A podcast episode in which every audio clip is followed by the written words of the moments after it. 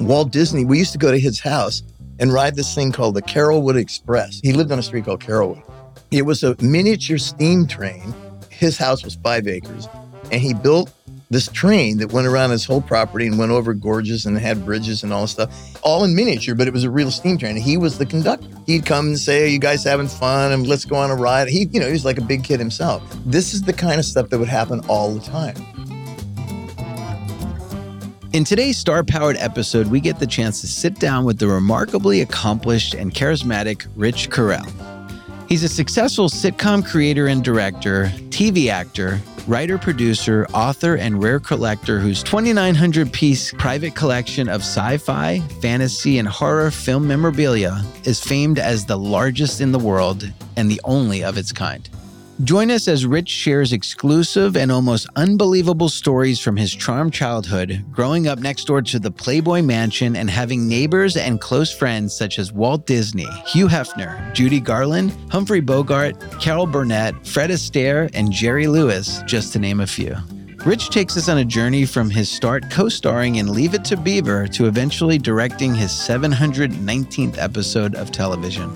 He's directed and produced some of the most well known sitcoms in history, including Happy Days, Laverne and Shirley, Full House, Family Matters, Married with Children, and the show that he created with Miley Cyrus, Hannah Montana.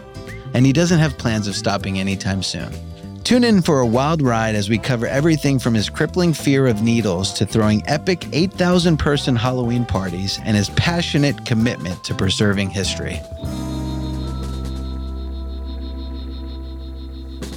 All right. Well, I've got uh, the pleasure of having Rich Carell in the studio.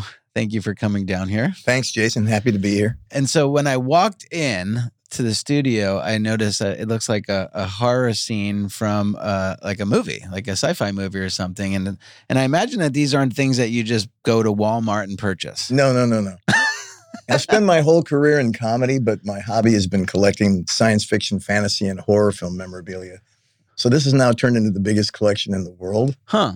And when I talked to your f- folks about coming down, I just said, "Do you want me to bring some stuff?" And they went, "Yeah, Uh, sure." so this was just stuff that was laying around the house. Um, and I don't, Just live, I, laying don't live in, around the I don't live in the Adams family house. I live in a completely normal house. house. But collectors in auction houses approach me like three times a week uh-huh. because I collect so much stuff. So I had some things here I thought you might think are fun Uh, uh, uh, and recognize. Of course. Well, for those that are just tuning in from the audio only version, there's about six or seven pieces here. Why don't we kind of go through them? It looks like they're guest on the uh, podcast episode. I'm going to share my mic with this guy right here. So let's start with him. Who is Okay, the this? first guy you're looking at is Bela Lugosi. That's how he appeared in 1931 when Dracula came out Okay. in February 31. That's made off his life cast, so that's as close to his real head as you're ever going to find. And I have guys put these things together for me to do punch tear, acrylic teeth, glass eyes. So that's really Lugosi's head as he was in Dracula, which was his most famous role. The guy next to him is Robert Englund, who a- appearing as Freddy Krueger, and that head's from Freddy 3. Now, Robert Englund was a Shakespearean actor who a lot of people think he was British. He wasn't. He's an American, but he was a Shakespearean actor who happened to take over this one part as Freddy Krueger. And then in the 80s, those movies, the Nightmare on Elm Street movies, took off. Yeah. So he became like the Boris Karloff of the 80s and early 90s. And he's the nicest, nicest guy. Huh. Most of the villains were always really nice guys. It's usually But that he was way. super nice. I directed him in a show called Married Married with Children. And he played the devil Huh. and he was hilarious. But he was like the nicest guy, great to my son. And this is a head of Michelle Pfeiffer. One of these other things is a hel- head of Michelle Pfeiffer from Batman Returns. Uh, that's 1992, and she's wearing her original Catwoman cowl. Okay. I They see. made a number of these in various stages of deterioration. This is one of the later ones when it's starting to fall apart. But, but I mean, they did that on purpose. Huh. But this is one of the originals. I have her whole suit, and that's on a display down in Hollywood. The coolest thing at the table is this hammer. There's this great big sledgehammer here. Uh-huh. Did you see Misery? And is it a real hammer? Is it heavy? No. It's not. Okay. It this looks is, like this it. is a foam head. okay. But did you see the movie Misery Of course. with Kathy Bates Uh-huh. and James Caan? Okay. Yep. The mo- the most famous scene in that is the hobbling scene where she breaks his feet. Yes. This is the sledgehammer she uses That's to break the his feet. exact sledgehammer. Mm-hmm. yeah, Oh I my just think God. that's so cool. It is cool. you can see well- I get very excited about these things. I'm like a little. You're kid. like a you're you're like a kid Oh, yeah, in an I just adult love it. body. It's so cool to see this. And then Yes. I have a hammer sitting in front of me, which is one of Thor's hammers, one of the original screen used hammers. This one happens to be from Dark World, which was made in uh, 2013. All of these hammers, and there's a number of them, are actually really heavy. Mhm. Some of them they use to drop on pavement and actually break stuff. Hmm. And then some of them are lighter ones, but this happens to be one of the heavy ones. So this is one of his screen used hammers. And this little guy over here is a, I have another head here from, this is from a movie called Gremlins. That's actually from Gremlins. well, not only that, that's the hero bad guy. Huh. That's Stripe with his mohawk yeah. haircut. That's one of Stripe's original puppet heads from Gremlins. Wow. I, and I love that. And then last but not least, certainly is Boris Karloff's life cast and makeup is the monster from Frankenstein. That's also 1931. Karloff was a, a player who had made something like 80 movies before he got this break and Yeah. played the monster. And, you know, he didn't speak and people thought, ah, you know, is this going to be any big deal? And of course, it launched his career. And he became the most famous face in the history of horror movies. And there was another nice guy, great guy. Uh-huh. I got to meet him like three times. And each time he just was such a nice guy. Huh. The furthest thing from a monster you could think. I mean, he was this British gentleman that was just such a great guy. Yeah. And he liked kids. And if you knew about his movies, he would just talk to you about all it was really cool. So that's some of the stuff I brought down here, a cross section of things from the 80s, from the 30s, from uh, the 90s, and then the 2000s here. So you have a lot of stuff here. Well, first of all, thank you for bringing all this stuff in. This Happy to is do. it. I so love showing cool. this stuff to people. Yes, it is too cool. So now you brought in about six or seven pieces, right? So Mhm. now, how big is your entire collection? Would you say It's about 2,800, 2,900 pieces. twenty nine hundred pieces? Mhm. And so is most of this in your house, or where do you store? No, this? none of it's in the house, really. None. No. Okay. Um, it's stored mostly in a warehouse in Columbus, Ohio.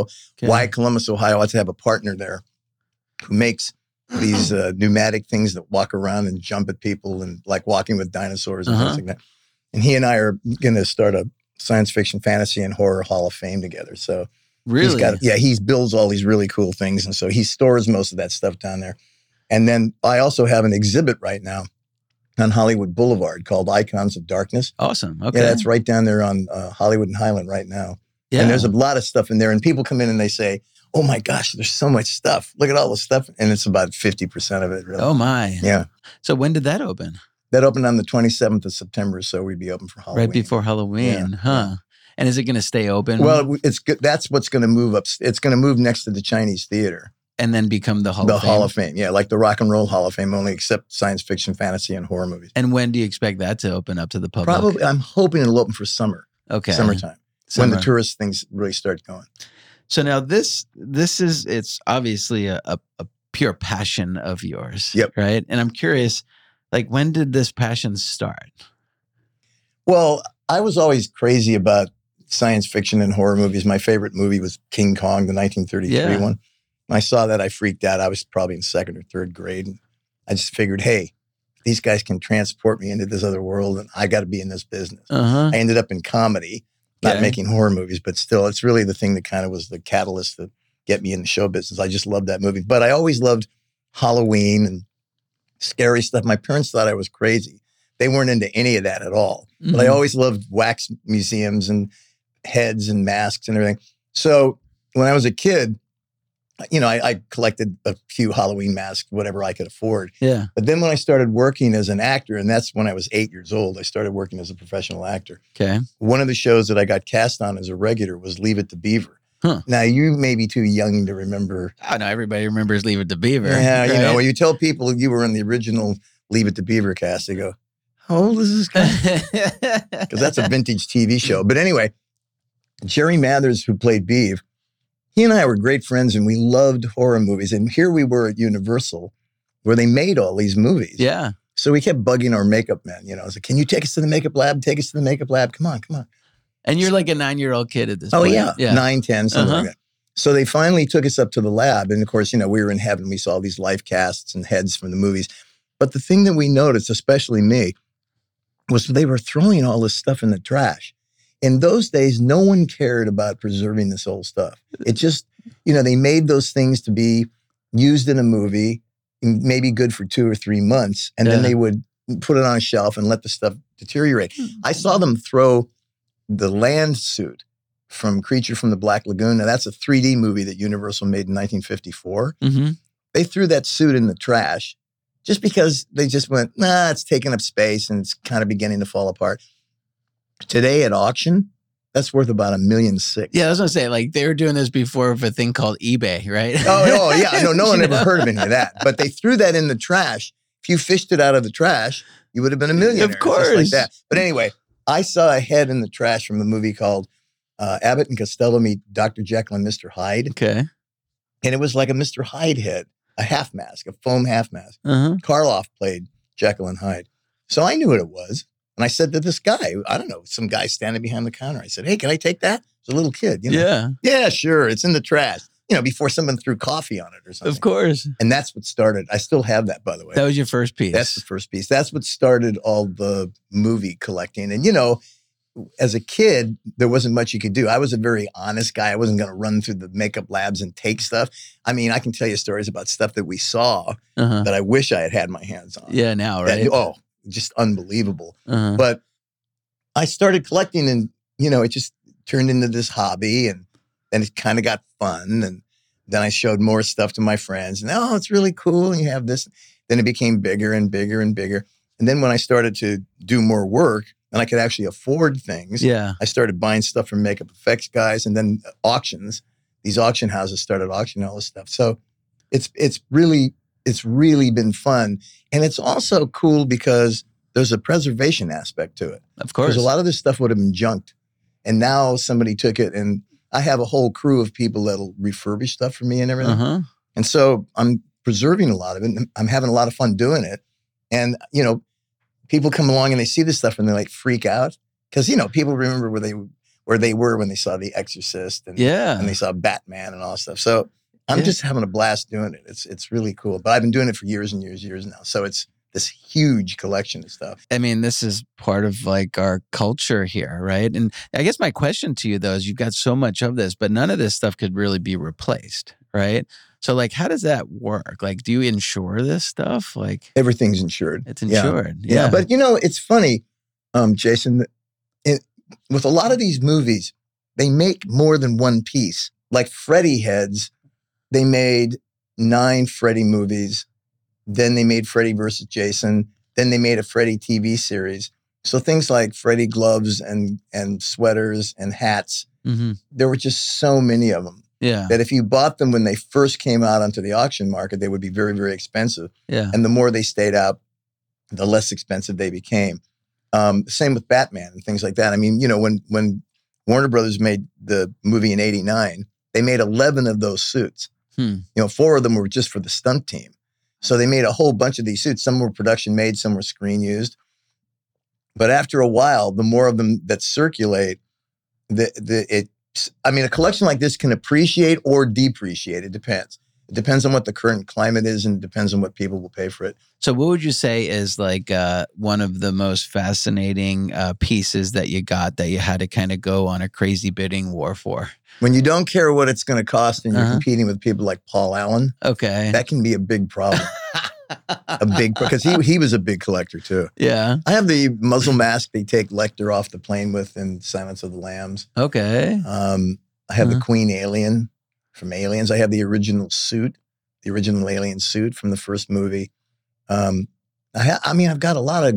I mean, people ask me. I mean, I've got the dinosaurs from Jurassic Park. Most Wow. The full-size okay. ones. You do. Yeah. Okay. So that's Uh-huh. pretty cool. And so people love to see that stuff, like the T Rex head where that that comes down and tries to take the kids out of the car. And Yeah. I've got that. It's, it's on Hollywood Boulevard. Wow. You can see it down there. There's things that I really, really wanted. In most cases, the stuff I really wanted, I was able to get. I mean, right now, the only dinosaur that's ever been up for auction that I don't have is the spitter from Jurassic Park. Okay. That was sold at a pretty good price, but I had I'd purchased so many of the dinosaurs I was like running out of money. So who's selling these things? Is it the actual movie production companies? or- Well, it, like in the case of the dinosaurs, that stuff was built by Stan Winston yeah. and the Stan Winston Company. Uh huh. Then he had a seven year license to be able to hold on to it. And then they were allowed to sell his personal copies of the stuff, even though they were screen used. I see. And then they went into what's called a public forum, which is an auction, which makes everything you buy legal. Yeah. So if you buy something at an auction, then you can display it to the public for money if it's sold at an auction because it's a public forum. Now, how many collectors are there that's kind of at your level, would you say?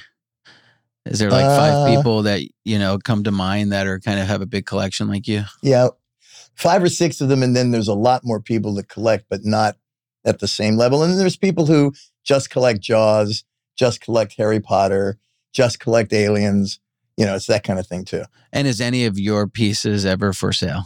No, I've never traded or sold a piece in 55 years, Interesting. not once. Not, So- no, anything that goes to me. And this is one of the reasons I think the effects guys liked me is because they knew their stuff wasn't going to end up on eBay or something. Huh. Do museums contact you? All the or- time. I'd imagine, right? The, the new Academy Museum, my wife and I are benefactors of that. So we Ah. were there from the beginning and they, I mean, actually donated Harold Lloyd's makeup kit. Harold Lloyd was a very, very famous silent movie yeah. comedian, Uh-huh, but that's again all comedy. uh-huh. They came over to the house to pick up the makeup kit and they saw some of this stuff and they said, what, we're, you know, what is this? You know, Uh-huh. we have a theater and there was like 27 effects heads in there. And they, I said, "Oh, this is other the other stuff I collect." And they said, "Oh, well, would you donate that?" And I went, "No, no, no, no, no, no, no, no, no, no, no. I, I've got other plans for it because I'm going to do my own."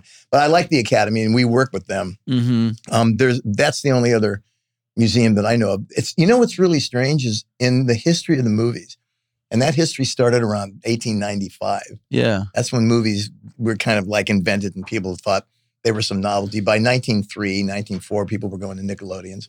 Yeah. In the history of the movies, the single most successful continuing genre has always been science fiction and horror. hmm It's never not made money, it's never gone out of style. It's always been this mainstay for the business, and nobody has ever paid tribute to any of that stuff. Nobody. No one's ever had this size of collection, and no one's ever had like a Hall of Fame or a place to pay tribute to these movies. Yeah. So that's what I'm trying to do. Ah, I'm I trying see. to build this place that does that. Interesting. So it's a Hollywood thing from a guy who's been kind of entrenched in Hollywood, even though my life was about comedy. Yeah. So what satisfies you? You you you've invested a lot of time, money, resources to building this collection. Like like does it really kind of like make you feel whole if somebody goes to Hollywood Boulevard, walks in and is like blown away by one of your pieces? Is that kind of what drives you or what? Yeah, I mean, I think I think that's really fun if you can share it. Yeah. You know, you like to share your passion with other people. Uh-huh. So I think that's really fun. Um, and again, I like it when people go, "Oh my gosh, I remember where I was when I saw this, and Mm-hmm. this is great." But then there's people who come to it, like for instance, Stan Winston passed away, you know, 13 years ago, and his son is a good friend of mine, and his son came in to see this exhibit, and they actually made him misty Oh wow. because it was a tribute to his dad. Yeah. There was so much Stan Winston stuff. There it is. And that means something too. The Mhm. preservation aspect of it and the fact that, you know, I believe that Hollywood should be tr- paying tribute to my favorite genre of stuff. Mhm. I want to be part of that. You're preserving history. Yeah. So that, I really like that. That's- Yeah. That's, that's part of it that's really fulfilling. I, I I love that. So it's it's interesting. So I lived in I grew up in New York. Yep. Right, and then we moved to uh, L.A. as a family. We didn't. I didn't. My family wasn't raised in New York. We moved all over the place. We What lived year in in LA? Atlanta What year? in L.A. We moved here in 2015. Oh, okay. So you're right. kind of newbies. We're we're kind really really new. Right. Got it. And so where we ended up stationing ourselves was in Toluca Lake. Yep. Right. And then Halloween came. And you know as well as I do what Halloween means if you're in Toluca Lake. I was in Toluca Lake in 1969, 70, 71, 72, and 73. And we put on one of the biggest Halloween shows you could imagine right on Really? the corner of Toluca Lake Avenue and Mariota. interesting. And we did a thing on a guy's roof huh. where we did a whole stage show, but Yeah. it was very, very elaborate. Halloween to me has always been the best day of the year. And I now at our house, it's this really famous, we have like 8,000 people show up. wow. Yeah, Oh. yeah, we do. th- I mean, it's crazy. The whole place is decorated from the roof to every window to stuff in the French doors, and we actually designed the front of my house for Halloween. Uh, Do you? Well, that's that's what I'm saying. So, like, when I went, we went trick or treating, not realizing like what this is like. And so we went to this area called Toluca Lake Estates, where they like literally close it down, and there's thousands of people yeah, it's just walking so around, cool. right? And I'm just like, what is happening right now? Like people go out, they got boats. So I'd imagine like that's kind of what you've been living here. Well, as I said, Yeah. we used to do it in Uh-huh. Toluca Lake. You know, Yeah. I mean, Toluca Lake was a huge Halloween deal. yeah. yeah and that's what we've been living we've been like it's uh it's such a big deal that the, and and by the way what's funny is some of the neighbors they love it Uh-huh. and then some of the neighbors are like uh-oh not, Want not nothing this to guy do with again no, it." we're not going to do this again are we because their tree lawns get trampled and everything else you know Uh-huh. Yeah. yeah it's just been it's really cool toluca lake's the best that's a great place to It is the best, Mhm. right? And I think uh, you know, LA is probably one of the few places where you have Halloween stores like in Burbank that's open like all year round too. yeah that's right? well yeah Uh-huh. the the, the uh, halloween town yeah. yeah uh-huh. friends of mine run that place Do they? yeah yeah yeah, Uh-huh. of course Of you know. course, yeah. yeah, but you're right. Yeah, there's places that are all year round. They have Halloween, so it's cool. And I want to talk about your Halloween parties, but before I do that, I want to go back, right? So, was Halloween your always your favorite holiday? Yeah, as, oh, I- even oh, as a sure. kid. Yeah, uh-huh. And yeah, as I said, my parents couldn't figure it out. huh? There was something about the orange and black and the pumpkins and candles. I don't know what it was. It's our family's favorite holiday too. Yeah, like my whole family, my son. if you talk to a lot of people over the years, you're going to find out it's a lot of people's favorite holiday. yeah, uh huh. Everybody's people like to get dressed up and be somebody else. That's for a while. right. Uh-huh. Yeah, Yeah. it's kind. It's really cool. So, so growing, you grew up in in Hollywood, I did. okay? And uh, what was that like, mom and dad? Tell me a little bit more. Well, my father and his partner were the two most successful radio comedians in history. Okay, They were the biggest stars in the world. They had a show called Amos and Andy. okay, My father was Andy. huh? Now, today, this is a big taboo because it was two white guys playing black guys. Okay, They started on the air with Amos and Andy in 1928 and they were on until 1961. So, for 33 years, they had the number one radio show in the country. wow, So, we lived in this neighborhood in, in a place called Homeby Hills. And we had this large estate, a lot of property. My father, by the way, was extremely humble, kind, really nice guy. Yeah. He should have been my grandfather because when I was born, he was 58. okay, So I kind of never knew him as a really young guy. Yeah. But anyway, we lived in this house, and around us, all of these neighbors. I mean, i- if you if you were a younger guy, you would probably know a lot of them. But it was Alan Ladd, Lana Turner, okay, Judy Garland, yeah. Humphrey Bogart, and Lauren Bacall. in the neighborhood. These were our direct neighbors. Like if we Wow. climbed the fence, this is whose house we'd go into. Then there was Jerry Lewis, Carol Burnett, Walt Disney, who we spent a lot of time with. Is that right? When I was a kid, I spent a lot of time with him. Yeah. really, Yeah, and then the people who founded the Bank of America. Those, were, those Okay. were our neighbors. huh? And is So- this just where in in Beverly Hills? yeah, this or- was the, our house was about seven doors away, but doors meaning this was big property yeah. from the Playboy Mansion. What was that like, right? Because now, you know, you see all these people on TV, as does all of America, right? But then you get to hang out with them out of character as individuals. What was that like? It was a blast. I mean, you know, I just finished a book about my life. Did you? I hope people are interested. I don't know, I am. but but the thing is about it, Jason, I was super lucky. yeah. I was lucky to be brought up where I was brought up. I was be, I was lucky to have parents who were entrenched in Hollywood who were normal people. Yeah. And then the people around us and the people we grew up with, my brother and sisters and I, I think we, we I mean, we knew who they were, but we appreciated who they were, you know? Mm-hmm. So if you had, you know, if you had dinner with Fred Astaire or Bob Hope or, you know, you were sitting down with, I mean, I went to, I was playing football on Judy Garland's back lawn Okay. with Johnny Luft. That was her stepson. Uh, she this is when she was married to Sid Luft, and we went into the kitchen, and of course everyone you never called her Judy. She was Mrs. Luft. I mean everybody had to be very polite. this is the way we were raised. But she was making soup, and she was just in the kitchen. So Johnny and I went in there and we got ourselves some cookies or something we were eating. He got up to go do something. I don't know what he was doing. So I was down there with just Judy, and I said to her. You know, Mrs. Luft, I saw your movie last night because The Wizard of Oz had just been on TV. Yeah. By the way, the first like four times I ever saw it, I thought it was a black and white movie because nobody had color TV. Uh, see. Nobody saw it in color. Uh huh. Anyway, I s- I said, I saw your movie. And she said, Oh, that's fine, honey. You know, I was a little kid. Yeah. And I said, Hey, will you sing that song for me? Over the rainbow. And while she was making soup and I was eating cookies in her kitchen, she sang Over the Rainbow Mm. for me. That's Now, if you tell that to people, they either think you're out of your mind, yeah, or a Or- dream. It sounds like a dream, right? or yeah, or Yeah. Uh-huh. you're making it up or something. But this is this is the kind of stuff that would happen all the time. Huh. mean, Walt Disney, we used to go to his house and ride this thing called the Carrollwood Express. He lived on a street called Carrollwood. Okay. And it was a miniature steam train. His house was five acres, and he built this train that went around his whole property and went over gorges and had bridges and all this stuff.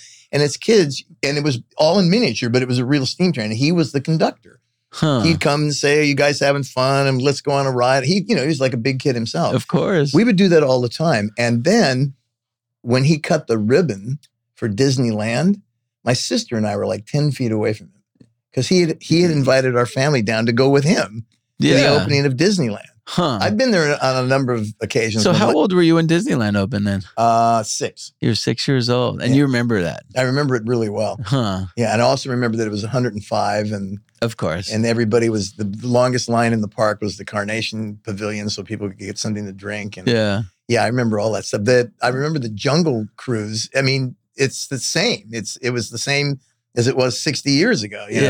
Know? So I Uh-huh. Hmm. remember a lot of the stuff. And uh, yeah, I mean, and we had a great time with him. I set up as a kid when I was like 10 or 12 years old. I set up a thing in the basement of our house, which was again, it was a uh, Frankenstein. I mean, I took my dad's clothes and and stuffed them with newspapers and put some cheap mask on it and made it uh-huh. yeah. made it like a Frankenstein lab. And on Sundays, we dad would have these big parties. Like bar, he would barbecue chicken in the afternoons. People would go swimming, and then they had these barbecues. Uh-huh.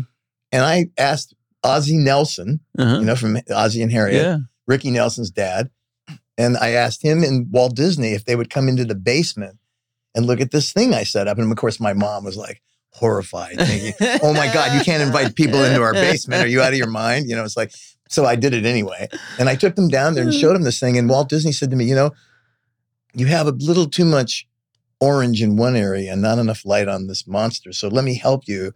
Ozzy had gone upstairs. And here I was in the basement of my house with this thing I had set up. And Walt Disney and I were switching out all the lights to get a Hmm, What the better look. heck? At, it's like, Uh, yeah. you- how, how lucky is that? I mean, I told you I was like really lucky. You know, Wow. we just we knew everybody. Yeah, it I- and my seems like father- it.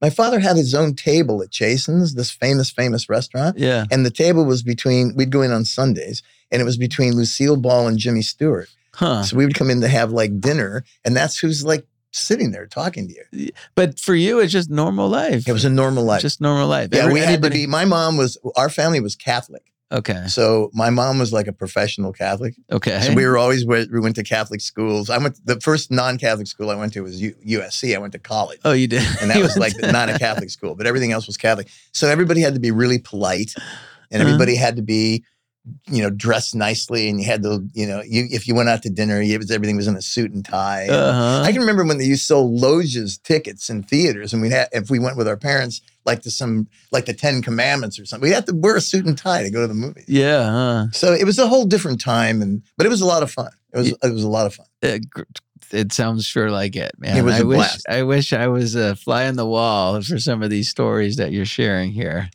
So now you kind of get out of adolescence and now you become a teenager, right? Mhm. And so what was life like as a teenager for you? Life was great as a teenager. I always had fun. But again, I was at at Catholic schools. I went to Yeah. Loyola. Uh-huh. which was an all male school. yeah. So uh-huh. anytime we could be around the Catholic high school girls or anybody else, this was like a lot of fun, Uh-huh. great time. But I stayed, you know, I always was directing shows or directing my own stuff. Or so you as a teenager, you kind of was already kind of knew what you wanted when to do. I was nine or 10 years old, Yeah, um, I knew what I wanted to do. you did. Yeah. And then when I started acting, And I it was- was it was in front of the camera or behind the camera? when I started acting, I Yeah. was much more interested in what was going on behind the camera. behind the camera. Okay. You know? And I didn't say, oh, I want to be a director so I can direct everybody. But I was always fascinated by the directors because they had their hands in everything. yeah. uh-huh. huh. And I liked that. I, I liked that responsibility and I liked doing that kind of stuff. Um, I was dating and having fun. And, you know, and then I got into USC and that was all cinema arts. That was a cinema arts Interesting. major. And I went to, I sat in class with George Lucas and John Carpenter. they went to the same school as you. yeah, but nobody knew, you know, that George Lucas would be who he- who, he- who Sure. he turned out to be Huh. he gave me a ride in his Porsche. I had a, I was driving like a stock, not very expensive, like a Chevy 396. Yeah. And he said, "Oh, this is a muscle car." He said to me, "Wait, no, you know, I bought it. No, it wasn't a muscle car. but Yeah. yeah. He loved cars. He didn't talk about science fiction. No, huh? And Hmm. he had this kind of like secondhand Porsche. Yep. And he said, "I'm going to take you on a ride around the campus." Wow, man. Fascinating. Yeah, So really cool. so uh, so you then graduated USC. Mhm. Okay. Yep. And then what happened? Like, how did you kind of make your debut into the directing world? Well, while I was still a teenager, I met Harold Lloyd, Okay. who had been in business with my dad in 1940. They Yep. started a radio station called KMPC. Okay. And so Lloyd, you know, I didn't know too much about him because his films had been vaulted for so many years. And I was able to see some of his films in the early 60s, and I just loved them. So I met Harold Lloyd. This guy was one of the nicest people in the world. And so what happened was I started taking care of his nitrate film collection and getting everything transferred from nitrate to safety film. Now, nitrate 35 millimeter is what they made all the old movies on. But that's a really volatile stock that shrinks, it deteriorates, and it also is really flammable. hmm So you want to save all of that stuff. Sure. So um, I started working for him, and I got I was I, that allowed me to become hands on with 35 millimeter film. Okay. So I knew about printers and projectors and soundtracks and emulsion types, negatives, positives, all that stuff. You're getting real world experience even before you set foot I've got into on the job college. experience Yeah. being really lucky to have worked for Harold Lloyd. And because, Yeah. but first of all, we were preserving a very, very important American film collection. Mhm. And second of all, it gave me all of this hands on experience with labs and film and everything. Yeah. So when I got out of college, the first thing I did was I went back to work at the Lloyd estate because Harold died just about the time I was graduating. But then I went to Time Life Films because Time Life Films had bought his catalog I see. and I started doing more editing and dubbing and all this stuff. So I had a really good 35 post production um, background. Mm. And from there, I got a job with a guy named Nick Vanoff. Nick Vanoff had a company out of Beverly Hills, and he produced the Sonny and Cher show, the Hollywood Palace, and Hee Haw. Yeah. Huh. So that was interesting. Hee Yeah. Haw was shot in Nashville, but it was posted in LA. The Sonny and Cher show was really interesting. That was down at CBS. From there, I went to 20th Century Fox and worked on a show called That's Hollywood, Okay. which was produced by the guy that made That's Entertainment, Jack Haley Jr. And again, it was about being an archivist, film history, putting together clips of shows. And from there, a friend of mine who I knew really well had been over working with Gary Marshall as a music coordinator at Paramount on Gary shows, and they were moving him up to become the associate producer of Mork and Mindy. oh, and he wow. just called me and said, "Do you want to come to Paramount and do this job as Gary a music called you? coordinator?" No, well, yeah, for Gary Marshall. And I said, Ah. "Are you kidding?" I was like in the right place at the right time. So I went over to Paramount. I started working as a music coordinator. They started to realize Gary Marshall and his family, who ran, I mean, they had The Odd Couple, Happy Days, Laverne and Shirley, and Mark and Mindy. I mean, they were hot, hot, yeah. like white hot. sure. They began to realize that I was a guy with a post experience. And in those days, everything was shot on film and posted on film. Huh. Everything It was all 35 millimeter.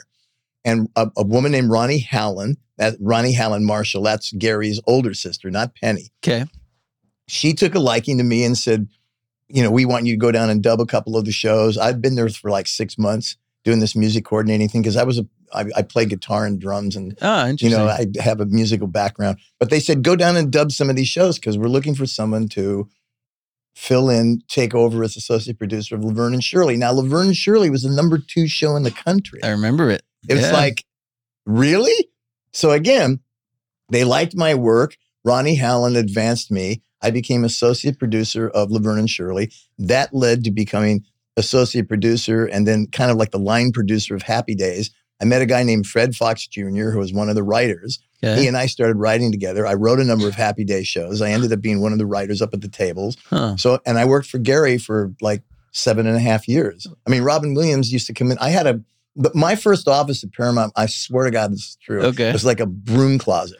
Every they- story he tells is like it gets just so much better. And Robin Williams, when he was just starting, I Yeah. mean, not even a lot of people knew who he was, used to come up. He, I think he felt sorry for me. I was in this closet. I had a desk. and to get to the desk, you had to kind of climb over stuff. But I had all of these photographs of vintage comedians that had worked at Paramount yeah. and used to come in and sit down and just hang out. Talk to me Huh. about the, the guys on the wall and, you know, the Ames Nandy radio and TV shows Sure. and all this stuff. 'Cause he was, fan- and Robin was the best. He was so sweet. Oh yeah. Great guy. Uh, So again, that was just totally lucky. And so from there, I started producing. I stayed with Gary for seven years. And then one of his partners was a guy named Tom Miller. It was Miller Milkus Marshall who did the Happy Day shows and all that. And Tom Miller formed a partnership with a guy named Bob Boyette. It was Miller Boyette. Miller Boyette left Paramount, went to Lorimar. They took me with them Yeah. as like a line producer. The first show we ever did was called Valerie, which was the Valerie Harper show, which became the Hogan Family. Yeah. And while we were doing the Hogan Family, which I was producing, um, they asked me there was an opening for a director, and they said, "Do you want to direct?" I mean, I knew the ins and outs of it. I said, "Sure." I've been an actor. Yeah. So I started directing, and then for a number of years, I was directing and producing. That was really fun, and then that became exclusively directing. And then, you know, I s- I had I had a party for my 500th episode, and then I've directed a party for my 700th episode. Oh my God. So I've done 719 episodes. Do you remember the first time you got asked to be the director? Like, was that stressful? It's like you you are the now the man, right? Uh, Well, I mean, there's a it's there. See, the thing that was really lucky, Jason, is the shows that I started directing had been shows that I was producing. Oh, so you already had. well, I the got it. cast, if the cast liked you, and everybody, most of those people were really friendly. Yeah. You know, Valerie Harper was great. Sandy Duncan was great. Jason Bateman was great. They were all great. They were Yeah. really nice people. If they like you and you're coming in to do their show, the, everybody wants you to do well. Sure. So sure, you sure. find that most of these people are on their best behavior. They I didn't got it. no one was copying attitudes and all this other stuff. Yeah. Yeah. Yeah. Yeah. And so we just had a great time and, and it went well. I do lots of homework. I'm really prepped. Yeah. Of course. Yeah. Terry appreciated that. Tom and Bob appreciated that. The studio appreciated that. Yeah. so, right? you know, I was um and so did the audience that was watching it. and I right? love Yeah. I did so many live like in front of audience shows. That was so much fun. Did you? to do these live shows. Oh yeah, it's a blast. Sitcom- Uh-huh. And the sitcoms we did, a lot of people think s- a lot of that's canned laughter. Uh-uh. No. No, no, no, no. We did a lot of stuff that was like really, as a matter of fact, in the case of Fonzie, when Henry was hot, and there was a time when he was the number one star on, on television, Yeah. Yeah. Yeah. he'd come in to the scene, like walk into Arnold's. Mhm. People would give him an ovation that was so long, we would have to cut half of it. Mm-hmm. So it's not only that were we not using canned stuff, we Yeah. actually were cutting It's- it's some of the because- stuff that was real. So my happy day story is so uh, my son goes to school and one day um, he's hanging out with the girl um, and uh, I get a knock on the door and um, a woman shows up at my door and she's like, "Hey, how are you? I hear your son's an actor. I'm here to pick up my daughter Roxy." I'm like, "Oh, cool. Well, nice to meet you." She's like, "Yeah, I, I used to be an actress too." I'm like, "Really? What were you in?" She said, "Happy Days." I'm like, "Happy Days." Really? She's like, "Have you heard of it?" I'm like, "Who hasn't heard of Happy Days?" Yeah. So it turns out that she was Jenny Piccolo, Kathy Silvers. Oh, Kathy Silvers was Yes. awesome. Yeah. Uh huh. I saw her every single day. Did you? Well, yeah. Oh, of course, I loved her dad. Phil. yeah. Silvers, Oh my right? gosh. I mean, Uh-huh. the best. But Kathy was always super nice. Yeah. I liked her a lot. That's so that was uh, that was really uh, fun, but um, yeah, just you never know when Happy Day stars are going to knock on your door, right? That's right. That's right. Only in in LA. So you've got so many different uh, you know shows that you've participated in: Happy Days, Laverne and Shirley, Full House, Family Matters. Um, what did you work on in the '80s? What were some of the other shows? You got Family Matters, Married with Children. Was that one of them? Yeah, the- Yeah. I did Married with Children. Um, I did Reba. Yes, dear. Um, I, I mean, I was I would go from sitcom to sitcom to sitcom. Yeah, and Yeah, even most- some mostly family programming, okay. mostly stuff that family like the TGIF yeah, block uh-huh. that they created in the early '90s. yeah. I was like ABC's most prolific director of those shows. I see. I, I I did a thing once where I had I was one of the only directors in the history of the Directors Guild that had three shows on same night, same network, back to back. wow. Yeah, which was a fluke. Uh-huh. Again, lucky. Yeah. but that was cool. Okay. So I mean, I was always in production doing all this stuff and I just, you know, I was lucky. I was in the right place at the right time. I mean, I worked hard, but I worked for really nice people Sure. especially people who would advance you if you did good work. Yeah, of course. So Yeah. I mean, that was really important. well, it's funny because like you directed shows that my parents watched. You've directed shows that I've watched, and then you've even directed shows that my kids watch. Well, Right. I don't want to tell you how many years I've been. mean, you're- That's the problem is people go, wait, wait, wait, wait. How long ago did you start doing this? That's so Raven, Sweet Life of Zach and Cody, Hannah Montana, Mhm. right? Yeah. Um. So, uh, so Hannah Montana. So you worked with Miley. Yeah, well, I created. I was the co-creator of Hannah Montana. Oh, is that right? Yeah. Huh. that was my show. Yeah, Interesting. Yeah, I worked with Miley, and uh, Miley's still like a completely sweet, really nice person.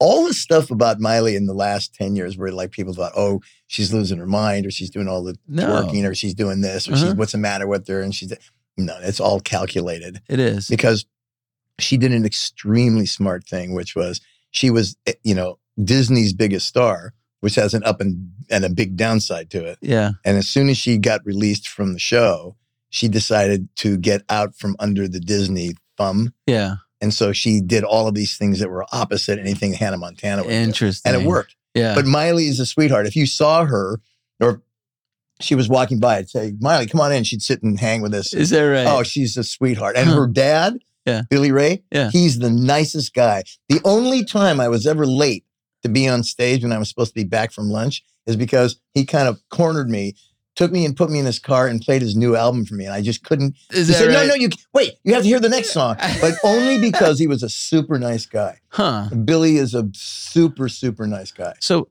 was that show written for Miley or did you cast for that? No, it wasn't written for Miley. It wasn't. No, the idea of Hannah Montana was a, a young girl who's kind of this unbelievably huge rock star, kind of by night Yeah. and by day, a high school student that nobody knew her identity. Yeah. So it was the, you know, the the epitome of the high school girl's fantasy. I That's see. how the movie. That's how the show was sold. Interesting. And so we didn't, there was, yeah, I wasn't involved in the early casting of it so much, but they looked at 300 girls. Emily Osment, who ended up playing Lily, actually was the forerunner, but they couldn't find a, a person to play Hannah.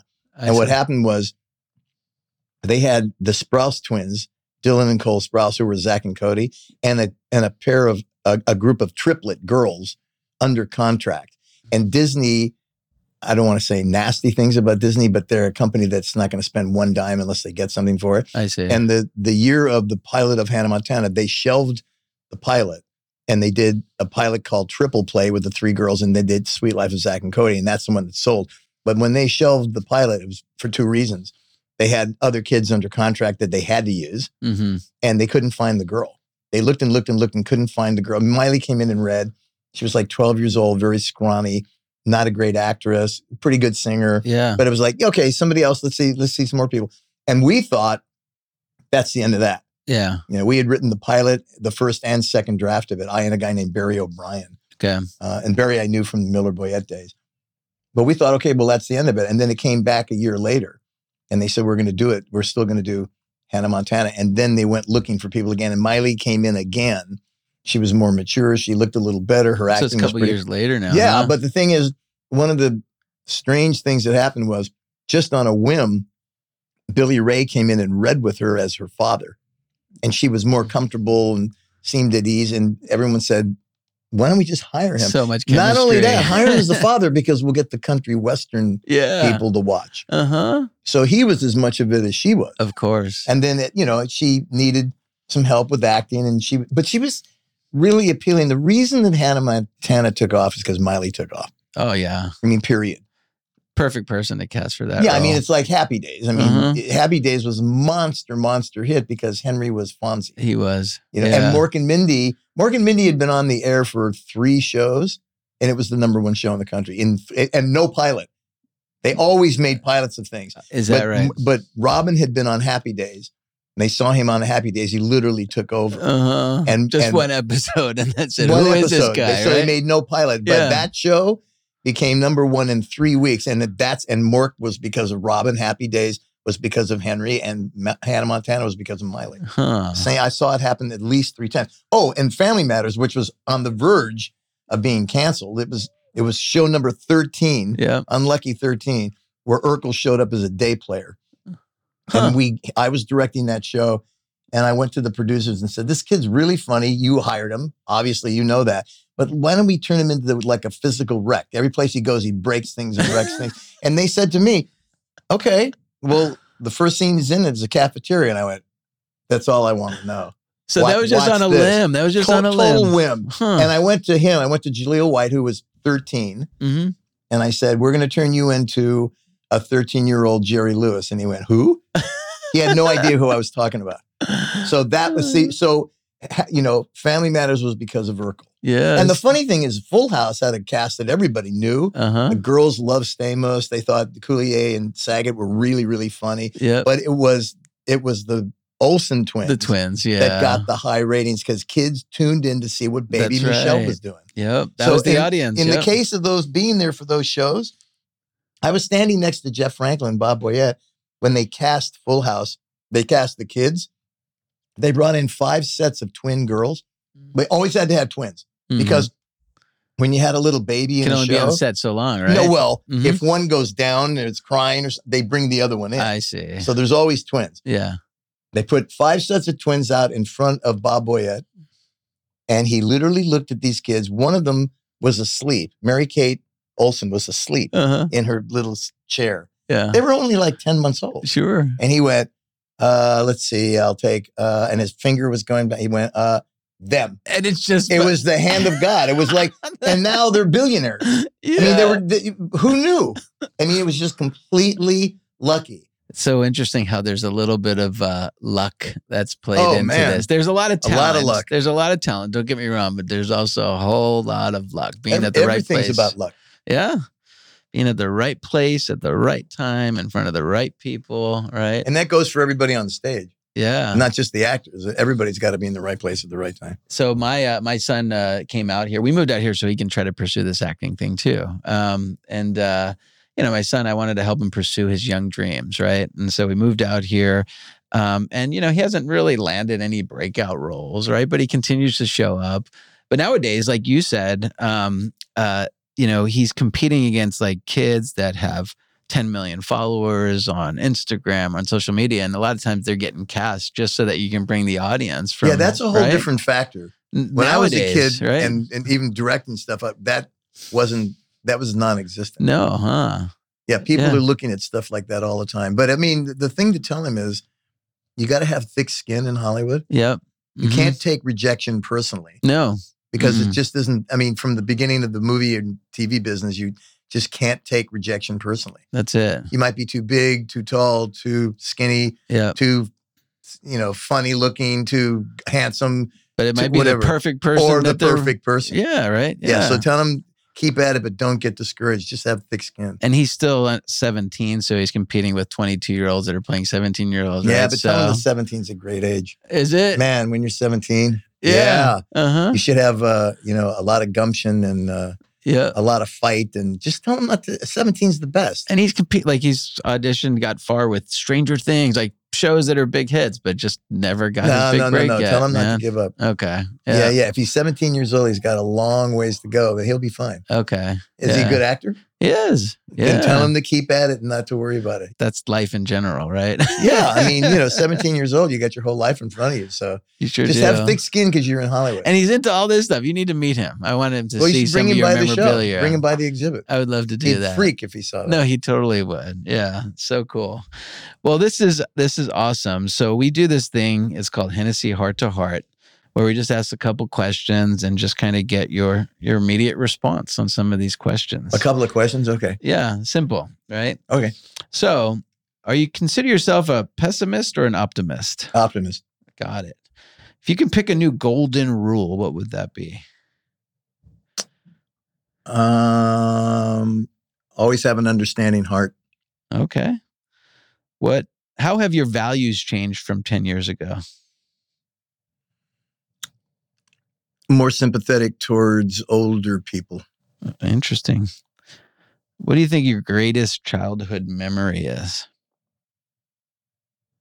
Uh, Christmas time with my whole family. Okay.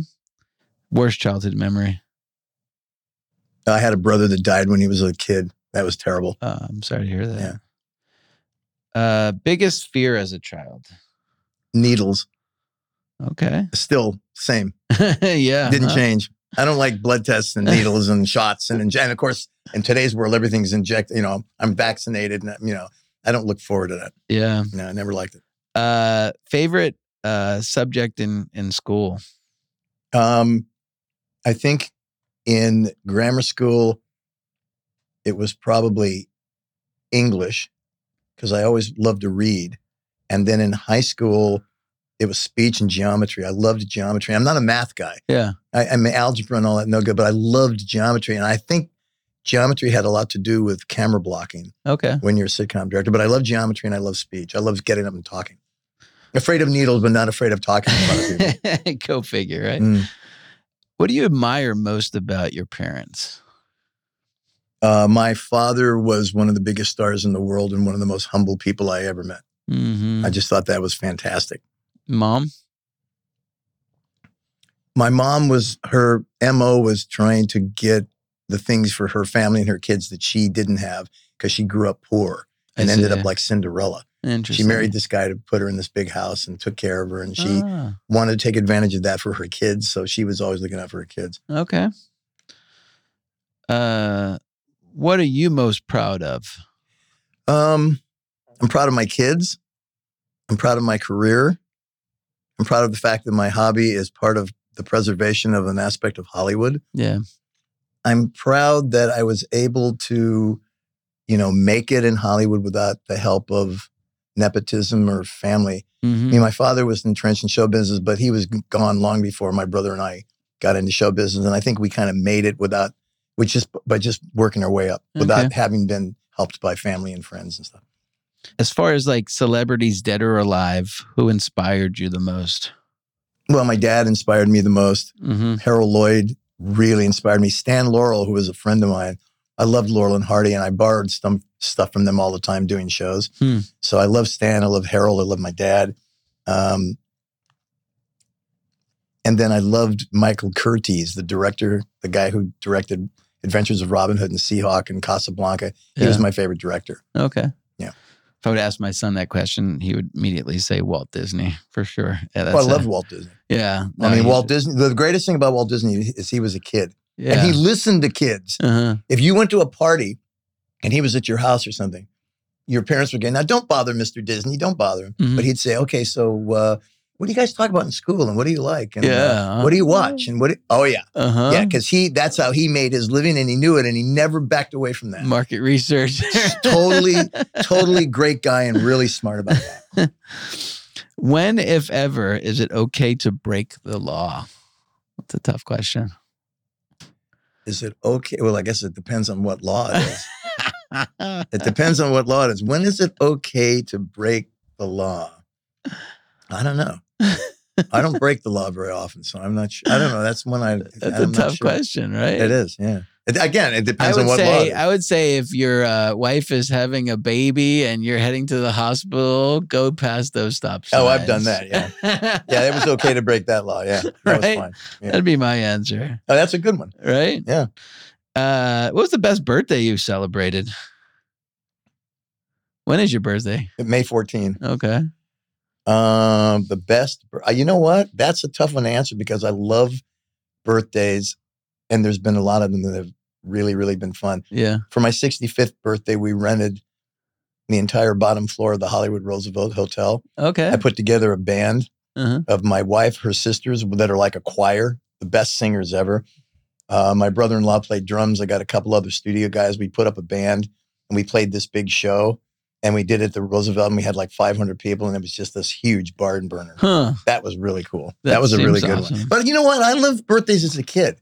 Yeah. Right. Birthdays as a kid. A lot of stuff I did as a kid was really cool. M- more magical, right? Yeah. I just love that. I mean, I'm still a kid. I, So I, I- I- I can tell. Yeah. Like, I seriously yeah, yeah, yeah. see that. So I in loved you. all that. I loved all that old stuff. That was Uh great. huh.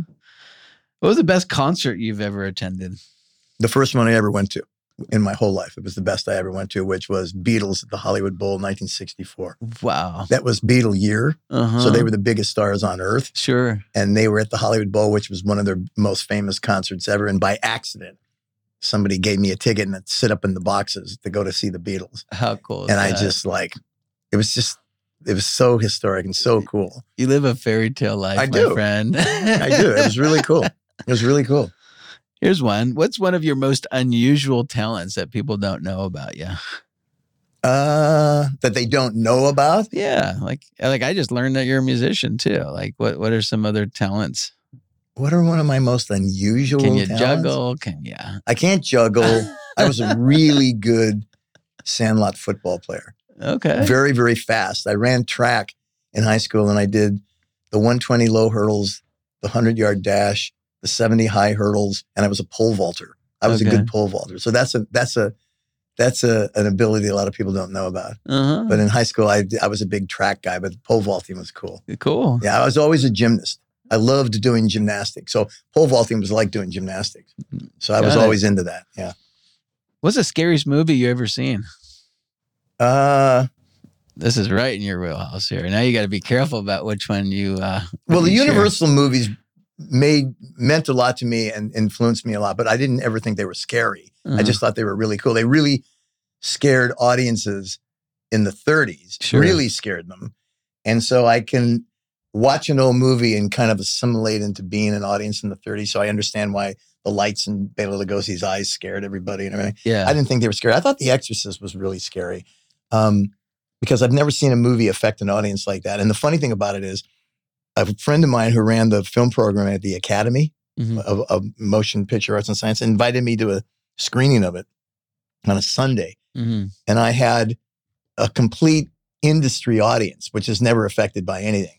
And that movie like picked up that audience and dropped it on its head and was like, every time there'd be this huge, loud, violent, scary thing, it would cut to something quiet and everybody would talk and murmur. You'd hear the whole audience. Huh. So that was great. And also, John Lennon came in and sat in front of me. Yeah. That was cool. That wasn't scary. That was just cool.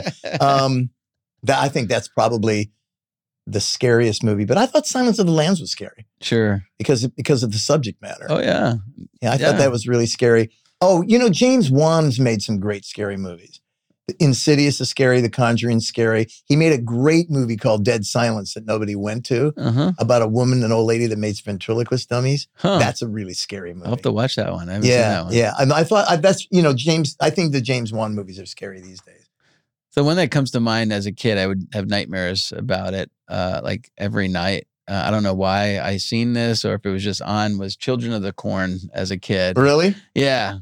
Malachi, I think was the kid's name. Yeah. Right. And I don't know, just as a kid, kind of seeing this cornfield with these kids that kind of did bad and evil things. I was But just you see, like, what's funny is for me, like for instance, there's two movies made in the very early '60s, both in CinemaScope, both in black and white. yeah. One's called The Haunting. Okay. This was the one that Robert Wise made with Julie Harrison. yeah.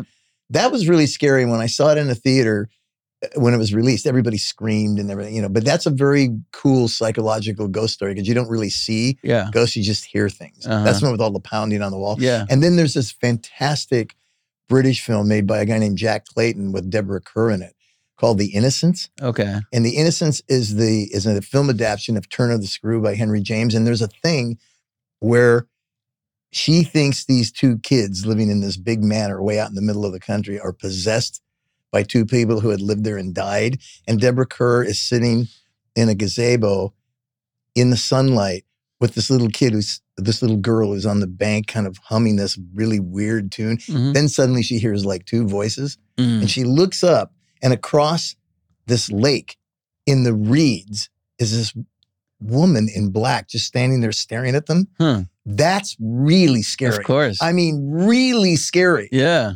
that gives me goosebumps thinking about it but if i say to people oh the innocence is really scary they kind of go Eh, it's this old clinker in black and white, and you know who cares? And I, where's the guys jumping out of the closet with knives? yeah. So I, what scares me is a whole different thing. Got it. The other one too. I so I grew up on Long Island, and the big one out there. I literally grew up five minutes away from the Amityville Horror House. The, oh well, yeah. the real house. well, that book was really scary. Yeah. yeah. Uh-huh. And the first movie, the first version of it was pretty good. Yeah. Yeah, yeah, yeah. I thought So- that was fun. It was too bad that it turned out to be a hoax. Yeah. I know. Mm-hmm. What would you rather do? Uh, go back a hundred years, or hop into a ti- time machine and go ahead a hundred Oh, years? absolutely. No questions asked. Go back. you want to go back? Oh, yeah. Yeah. huh? Yeah, yeah, yeah. Why? I'm so interested in history. I'm so interested in the people that made the history. Um, that time period being 1920, Yeah. 21, 22. I know a lot about that time. And I just think uh, the glamour of the city, what was going on, what was being built, the people Yeah. doing it, I just think it's fantastic. I'm not afraid of the future, but I just think the past is so cool. Be cool to see like your your dad and mom too. in Oh, those man. Time frame, Yeah, right? go meet, you go shake hands with Errol Flynn. And, you know. Right. Yeah, yeah, yeah. So That'd be great. cool. Yeah. Oh, if you can jump into any movie and live in that movie for 30 days, what would it be? Uh, King Kong. King Kong. Yeah. Huh. I want to live on the island and see all the dinosaurs and see the giant monkey. I think Christmas time of year, I'd like to jump into the Christmas story and kind of be in that movie for a, a, a little bit.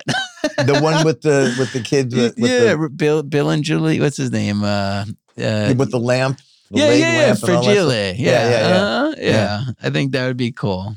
Well, thank you for for- for sharing all these great stories. I would want to go back 50 years just to kind of be your best friend and kind of hang out with you, man. Like I had a great time.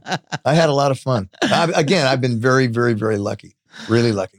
So if those of that are listening want to come and see all of your pieces here and history, um, what is the name of? Uh, well, there will be eventually the Hall of Fame, right? Yeah, that's going to be next to the Chinese theater. Right Okay. now, we're right down the street Okay. from the Chinese at a place called Icons of Darkness, Okay. Cool. and it's right next to Foot Locker on the corner of Hollywood and Highland. yeah. We're uh-huh. on the uh, we're on the northwest corner. yeah, which of is Hollywood like the now. heart of Hollywood. Right. Yes. And if you want to exactly. see some of the stuff I collected, come on down, and you won't be disappointed. Trust me. I'm going to take my family. We're going to go oh, check you're it gonna out freak. for sure. Just the dinosaurs are worth coming to see. uh huh. We Mhm. will do that. Well, again, Rich, thank you so much for coming. Di, I really appreciate it. Thanks for having me. I love doing it.